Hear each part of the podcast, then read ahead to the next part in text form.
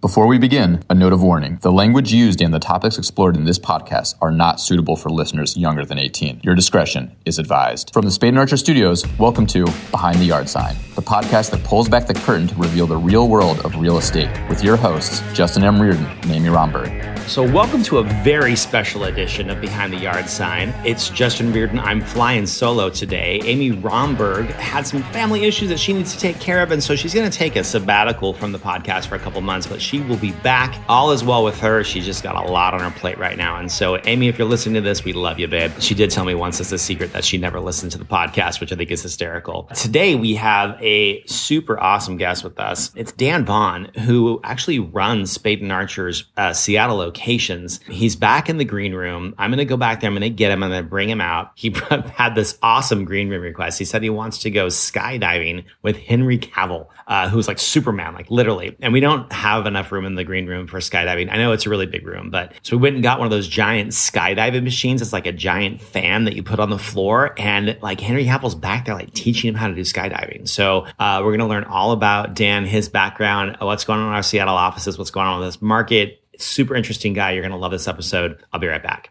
Dan, holy cow. How was that skydiving, man? What's going on? What do you, what'd you think? That was amazing. Thanks for making that happen. So you could have picked anybody in the world to go skydiving with, and you were like, "It's Superman." What's up? Uh, yeah, that dude. Why? If you're gonna fly, might as well be with Superman. That's pretty good answer. Yeah, yeah. All right. So Dan, you run the Spade and Archer offices in Seattle, right? Correct. What does that mean? You run the offices. So I'm the creative director here. I manage all of the client interactions here. I put together the plans, help schedule with our um, administrative coordinator Bea and then I direct our employees every day and do creative direction with them and just make sure that everything is running to Spade and Archer standards here. So it's like a little bit of operations, a little bit of marketing, a little bit of communications, a little bit of design, a little bit of like it's kind of you're like everything. You're the catch-all. When anything bit, goes yeah. wrong, you yeah. you you catch it.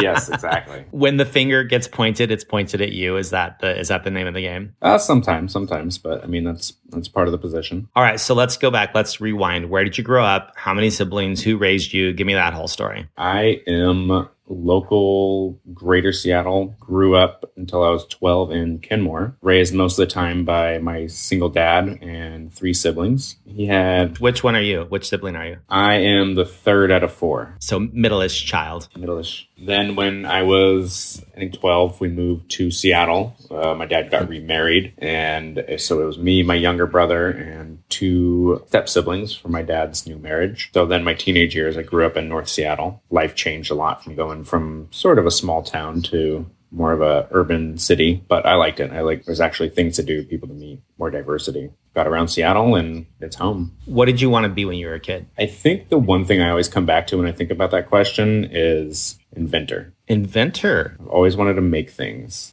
What was it? Necessity is the mother of invention. Um, where like, you know, something is wrong. And so you invent this thing to like take care of that problem. I feel like design is like the distant cousin of invention is that we take these things and kind of invent a new space every single day. So you kind of got there. You're kind of like an inventor, right? Yeah. Yeah. This is, this is as close as I've been. I, I think design and invention are very hand in hand. You are kind of the jack of all trades. What was your best job before you went before you came to Spade and Archer? What was your worst job before you came to Spade and Archer? So I have done a lot of things. I spent a lot of time cooking in kitchens. The best job I had was probably working at a bar as a cook. Yeah. Just relaxed environment. Remember that show Cheers? Like everybody knows yeah. your name. It was like yeah. that for me there. Just warm and great. I love the food that we cooked. We made things from scratch. The worst job was another cooking job, and I only stayed there for a week because the owner was a little bit intense for me. I did a working interview there. Everything went fine, and then I came on for a week, and something switched with him, and I was like, I don't think I can perform the way you need me to here. So I was like, this isn't the best fit for me. Uh, so I, I moved on from there. My worst job, I was working, it was like right out of college. I moved from Hawaii. I went to school in Hawaii. I moved to San Francisco and I got this job at this, at this architecture firm and they specialized in water infiltration details for buildings that had been built improperly, started to leak, and then they were suing the contractor. Because in California, you can sue the contractor for 10 years for water infiltration. And so not very creative work at all. Like not what I was looking for at all in architecture. Because, you know, I wanted to be fabulous and wear shoes that clicked. And, you know, it was just not like that. And it was in a warehouse that currently in San Francisco, it's where the ballpark is. So at the time, there was all these warehouses that were sitting there. They were all empty because they were all going to be torn down within the next year for the new ballpark to come in. And so it was super duper low rent. It was like the offices of this warehouse. The warehouse was empty. You had to go across this big catwalk to get to the offices, and there were always dead pigeons on the catwalk because birds would get trapped in the warehouse and just die in there. There was one big bathroom, but instead of it being like individual use, it was one big bathroom with just stalls. And so there was like seven or eight people in the office, men and women, and you would knock on the door and wait for somebody to scream because the owner was too cheap to put a lock on the door. So like it was terrible. So I would go and I'd work there. I found out like within a week or so that like two or three of the employees were having affairs with each other with other married employees. And it was happening like at the office. So whenever I come in, I would like look at my desk to see if things had moved, to see if like people were touching stuff or not.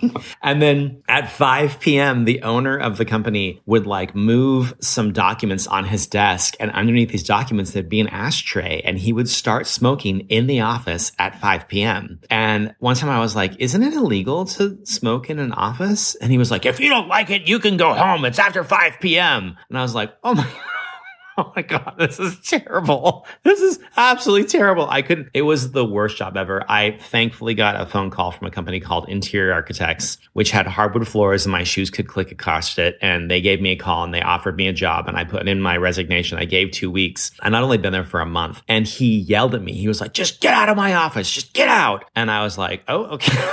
he like literally kicked me out at that moment when I gave my resignation. I was like, see you later.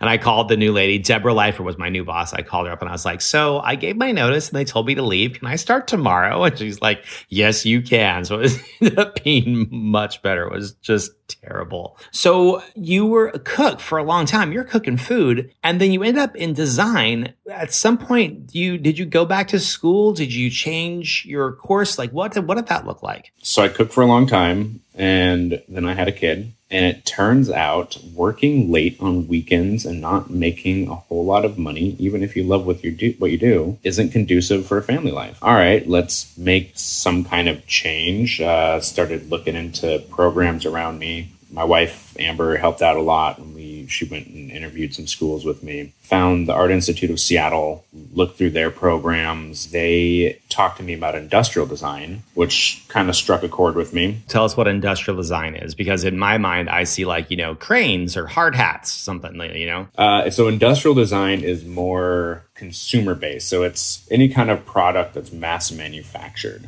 Okay, so like teapots or silverware. Teapot, silverware, your phone, your computer, cars, okay. airplanes. Uh, it's a pretty broad spectrum. There's some kind of crossover between interior design and industrial design. We had a lot of shared classes, in fact. We had to learn a lot of the same concepts. I've always been kind of a hands on person, so the industrial design had a big old tool shop there. So I got to make stuff 3D printers, laser cutters, all that kind of stuff. I happen to like gadgets. So I went and did that. Seattle Art Institute went through a transition of ownership and happened mm-hmm. to be closing down uh, right when I graduated. But I mm. did graduate uh, with honors. And when I got out, I was looking to get in kind of any kind of design field. And I didn't really know much about home staging. I found an ad, probably on Craigslist or something, for another staging company, uh, but it was under design. So I went and got hired on as a, a, warehouse person with the hopes of kind of learning more design since, you know, I went to school for design. It's what I wanted to do. Uh, right. hoping for some training.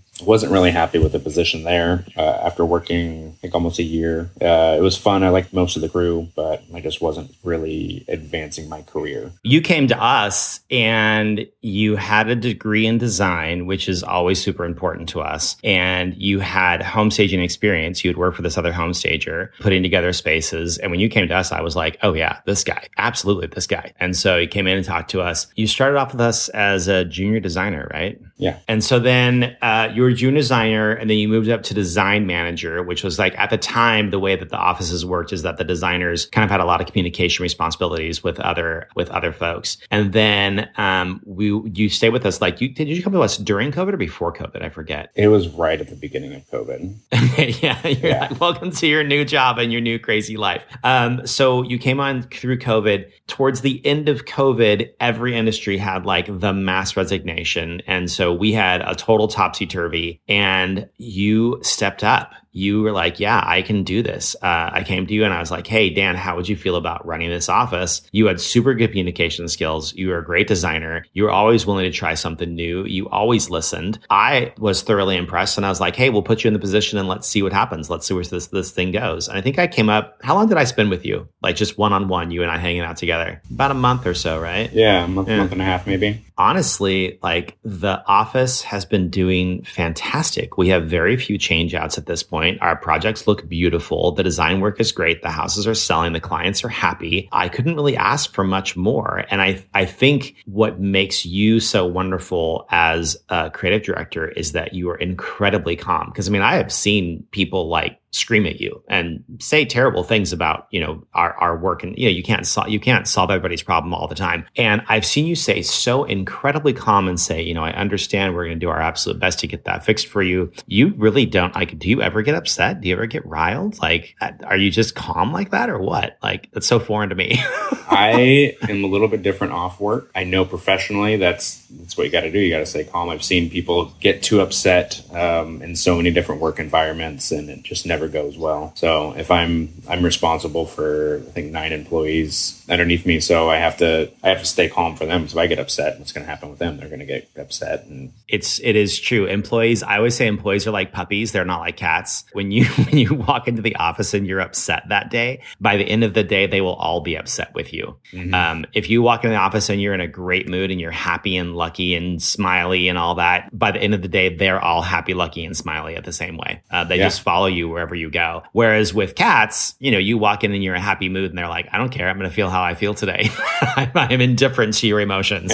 and so I, maybe that's, maybe that's the key is that, you know, you, you're pretty happy guy overall. Like I rarely see you ever like mad or depressed. You stay calm. You always come in happy. Your team seems to go with you. They seem to really enjoy working with you, and maybe that's your your secret sauce. So, uh, what are you feeling out there? Like in Seattle, if you're when you're out in the field, what's the feedback that you're getting from uh, the agents about where the market is going? Like, what are things looking like? What is it like? Everything seems a little bit scary right now. What's happening? Um, there definitely seems to be some some people that are unsure about what's going to happen. A lot of people are trying to hold on to what we've had uh, with this like quick market high prices, multiple offers. But I think a lot of them are seeing that it is fluctuating a little bit. So I'm noticing people using our guaranteed program or pay at close program a little bit more because it's a better deal for them if it's going to stay on the market for just a few yeah, months. and and no risk if it doesn't sell, you don't pay us, right? So yeah, I think the fact that we have that is great. Yeah, it seems to be that prices are slightly coming down. Maybe we'll see. I don't really know what that's going to look like in the long run uh, in a market like Seattle. Are you seeing like actual price drops on properties? Like you, you're you're in the process of buying a house right now, right? Like you're in the market. We're in the market. We're looking. Are you following houses? A little bit. I think my wife's been following them more than I have. We found one a couple weeks ago. Perfect for us. Needed some work. Below 400,000, three bedroom with a yard. They just hadn't updated it online. Mm-hmm. So I yeah. called my agent and I was like, "Hey, I think we found one." He calls the selling agent and he was like, "Oh yeah, that's sold. They had like 20 offers. It's going 100,000 over. They just never updated it online." Oh, oh, come on, come on! What do I mean when when that doesn't happen? When we don't update those listings online, it wastes everybody else's time. Plus, it wastes your time because you're getting a hundred phone calls about this project that you already are sold. So, what's your family makeup like? How many kids do you have? Tell us about your family. I have two kids, Caroline and Bruce. Caroline is eight. Bruce is six. They are large personalities. A lot of fun. You gave them like very adult names. These are not like, you know, Sammy and Tammy. This is Caroline and Bruce. They work in accounting. They're going to make sure that you get those documents on time. Like they seem like those are very grown up names. Well, they're going to be old someday. They might as well be ready. My kid's name is Dooley, which is like a consistently six year old's name. We're like, he's so cute. Name him Peanut. so, family of four. So, you're looking for a three bedroom, two bath with a yard, right? Like that's yeah. the ideal. That's the gold standard, right? And so as you go out there, you look for this. I mean, honestly, every house we've ever bought and sold, we have always sold at the top of the market. We've always bought at the bottom of the market. We bought our first house two months after 9 11. In San Francisco, there was a, uh, when 9 11 happened, everybody just froze. Boom, it froze. And for the first time in probably, I don't know, 30 years, there were actually price drops in San Francisco. And so we got a smoking hot deal on a house that had been set on the market for a long time. Um, and that was like literally a couple months after 9 11. We sold that house in like 2007, right before the crash happened. And then we waited for uh, six months before we bought. We ended up buying in like 2008 bought that house at the bottom market. This the last house that we owned. It went on the market for seven hundred and forty thousand dollars. We bought it for four hundred. This idea of shopping when others are not. You know, the Super Bowl happens every year, right? So we always go. There's a water park here with like water slides and stuff. We always go to the water park on Super Bowl Sunday because nobody's there. It's also like the best time to shop on eBay. Like if you see a bid that is ending during the Super Bowl, that's the best time to buy something because you're not competing against anybody anybody else. And so with this market where all of a sudden the interest rates are higher and there's not a lot of competition out there, this is like the best time to be buying houses right now. Um, yeah. Why buy when everybody else is buying? Buy when nobody else is buying. That's when it's less crowded. That's why people, you're going to put in an offer and you may be the only offer and they're going to work with you hard to get that thing sold. So I think this is a fantastic time to be buying a house. Most certainly better than it was last year. Last year was like you're going to buy at the top of the market and overpay by $150,000 and get a hard money loan and end up with a house that's underwater, that sounds terrible to me. Do you know what the term underwater means? Some underwater work. means that you took a loan out. Let's say you you took a loan out because the house at that time you bought the house for a million dollars. Okay. But home values have dropped. And so now the house is worth $700,000, but you have a loan for a million dollars. It means that even if you sold the house you would have to pay another $300,000 in order to just be whole. That's what being underwater is. It's like being upside down on your mortgage. You always want to make sure that the value of your house is greater than the value of your mortgage. Yeah. Does that make sense? You want yeah. to owe less on your house than it's worth. And during 2007, during that great recession, that's what happened with all those mortgages. All those people, the houses got repossessed is that they had bought at the top of the market and then the prices tumbled and they had uh, these loans that were for more than the house was worth. And so the smart thing to do at that point is to pack your stuff and leave and just walk away from it and just take the hit on having a foreclosure on your record because uh, that's going to disappear in seven years. But will you be able to earn $300,000 extra in seven years to pay that off? I mean, that sounds like a terrible option. So buying at a time when you're not competing against a ton of people, I think is an absolutely great idea. So you're in you're in good shape, boss. Tell us about your team. Who are you working with over at Spade and Archer? Uh, my team. Uh, I have a great team up here. The three originals here that have been here before I took over are Uriel, Marcos, and Pedro, and they've been supportive through the big transition we had, and they're great with training everybody else that comes on. We've got a couple great designers, Megan and Haley. Haley, we actually hired as a warehouse person last year, and she was interested in design. So we started giving her opportunities to do projects, and she just picked right up on it. Um, so she's a great designer now. Haley's kind of amazing. So I think she was the first female to ever be hired and last longer than a week as a warehouse person. Because uh, I mean, that's carrying and moving furniture, like doing it. I think she was also the first warehouse person to transition from warehouse into design and do it successfully. And she's been doing it for a year more. I think almost a year. Incredibly smart, super intuitive. I think she's got a degree in psychology, right? Yeah. And psychology uh, home staging is the intersection of psychology and interior design. And so one of those two trades, you got to have design or you got to have psychology. You got to be able to have a background in this. And she understands how people think and view spaces. Yeah. And she puts together spaces that are just flipping beautiful. They are, they're so intuitively set up and you walk in and you're like, oh, this is how it's supposed to be.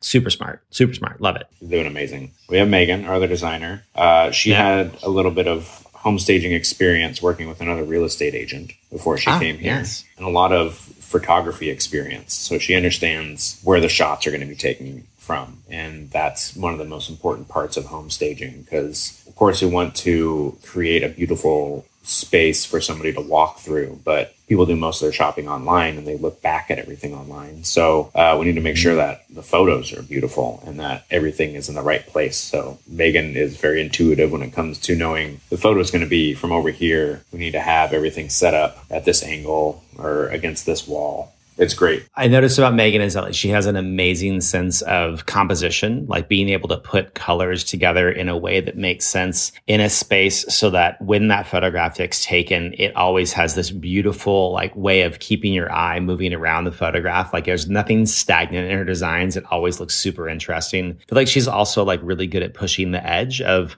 because you know we have very set standards at Spade and Archer, right? Like this is how we do it. And she's really good at like pushing the edge and being like, well, maybe we could move a little bit and create this new thing. And I think she's super successful at doing that. She definitely likes to try new things. And I think she's found that balance of not trying something completely new. It's something that still edges into our set design aesthetics and like, okay, let's mix in these new things and let's start to create something new um, over time. Yeah, it's not Spade and Archer becomes Stager X. It's Spade and Archer 2.0 or 3.1, or it's the new iteration. I mean, it, which absolutely makes sense. If you look back, Spade and Archer at this point is 13 years old. We have redesigned our logo seven times you would never notice it. When we did our last redesign which was a whole like makeover the whole thing started all over again not a single person mentioned it because it looked enough like our old logo that people were just like oh it looks like your logo took a nice nap. It looks very well rested which i think is like good plastic surgery right? If you walk in the door and you're like oh you had cheek implants like that's not good plastic surgery. But if you walk in the door and you're like wow you look really well rested that is good plastic surgery. So that's what megan's doing for us on a regular basis. She's keeping us like fresh and, and hip, as the yeah. old guy would say. Uh, if you if you have to say it's hip, it's clearly not hip. So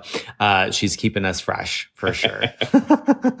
All right. So the rest of your team. Tell us about the rest of your team. Uh, we have Josh. Josh came to us, I think, right after graduating from Hawaii. He's got a degree in architecture, right? He has a degree in architecture. He's very qualified for becoming a designer if he wants to. I'm not sure which direction he's going to go, but I'm just happy he's on the team right now. He's he's my favorite energy here. Super positive, yeah. Super yeah. positive, always fun, and super hard worker. And he just like he likes to work out, so he just like he just eats those stairs like it's it's just a pre-workout for him. He was like, "More stairs? Yes." it's amazing to just watch him go. He's from Hawaii and he went to architecture school in Seattle. I yes. am from the Pacific Northwest and I went to architecture school in Hawaii. So we have this like kismet thing where we like kind of cross each other in our educations and paths. So yeah, totally, I love it. Let's see. We have Connor. Connor is actually an old friend of mine. I grew up with him when I well, once I moved to Seattle, I was talking about earlier when I moved to Seattle into my dad's new fiance's house. Connor was the first person I met locally.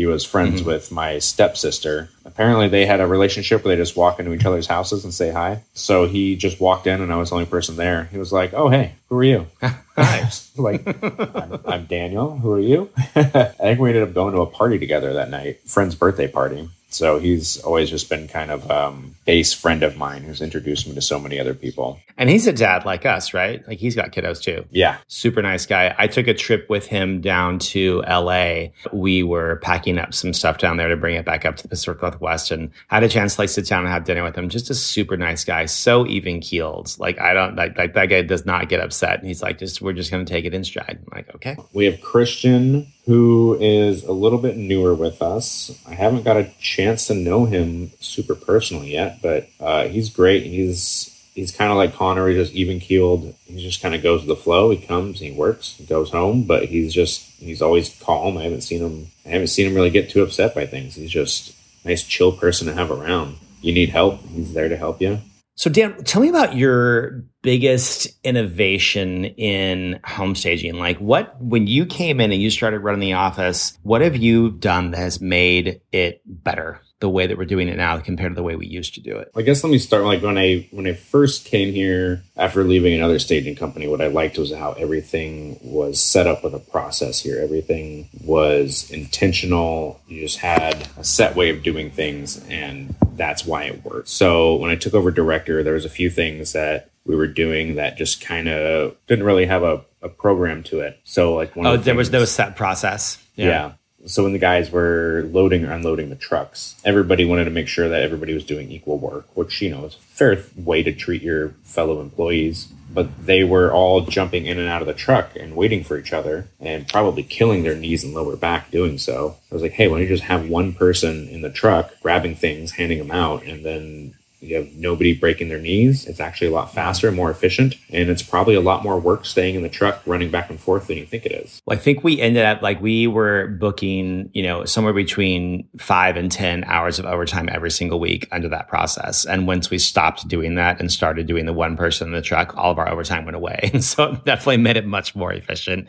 You also, you put together a, a checklist that lives at the front door. Tell me about that. It definitely wasn't just me. That was with the help of uh, the team here and kind of some collaborative thinking. Uh, we noticed on really large projects that sometimes you don't even see somebody you're working with all day. So mm. communication might get a little bit lost. And we have a lot of fine detail work that we do on the job. So things like polishing glassware or wiping down furniture with pledge. Setting timers steaming beds like yeah. the things that we do every day right. Yeah getting lampshades put in place. So we noticed that when people might start this maybe they might get called away or uh, you don't know somebody started it. So we started a checklist of just these basic action items we do throughout the day. Mm-hmm. and we go and when you're done with it you go put a little check next to it so somebody can come check this. I'm like, okay, I don't need to, I don't need to That's set done. timers because somebody yeah. already did it. That's why it's like a check-in place where like everybody leaves their little messages that says like, hey, I'm working on timers. Okay, I'm done with timers. Nobody else has to do that because I'm taking care of it. And so often, you know, you're in the middle of putting light bulbs into all the lamps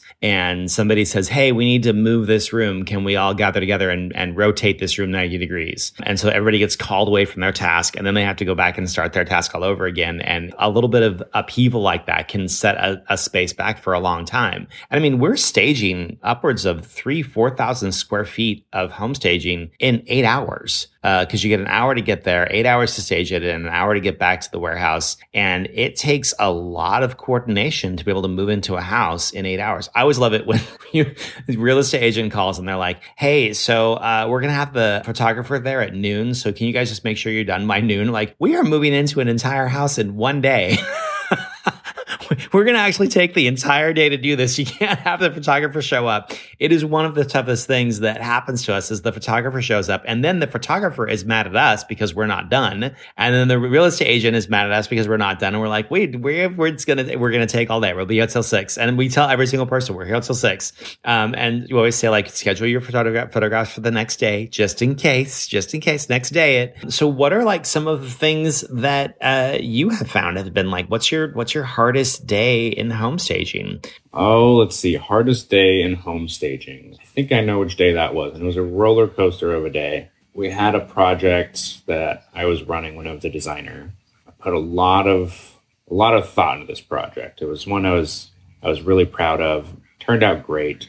The client was not so happy with it, and they had used mm. us before. In fact, they bought the house with our staging in it, but then done a ton of work to the house and thought the staging should be a lot different than it was. And it was different, much more contemporary. And I think we staged for that. They just weren't happy with what we did and called me as soon as we left or texted me, said some weird things. I thought it was a prank. I was like, somebody's got to be pranking me. They were like, it's it's terrible, don't you think? I want it out. I want it all out right now. And I just, I'm like, how are you already in there? So we just left. So it just turned into this this giant thing, and it happened to be the same day that you had called me and offered me the director position.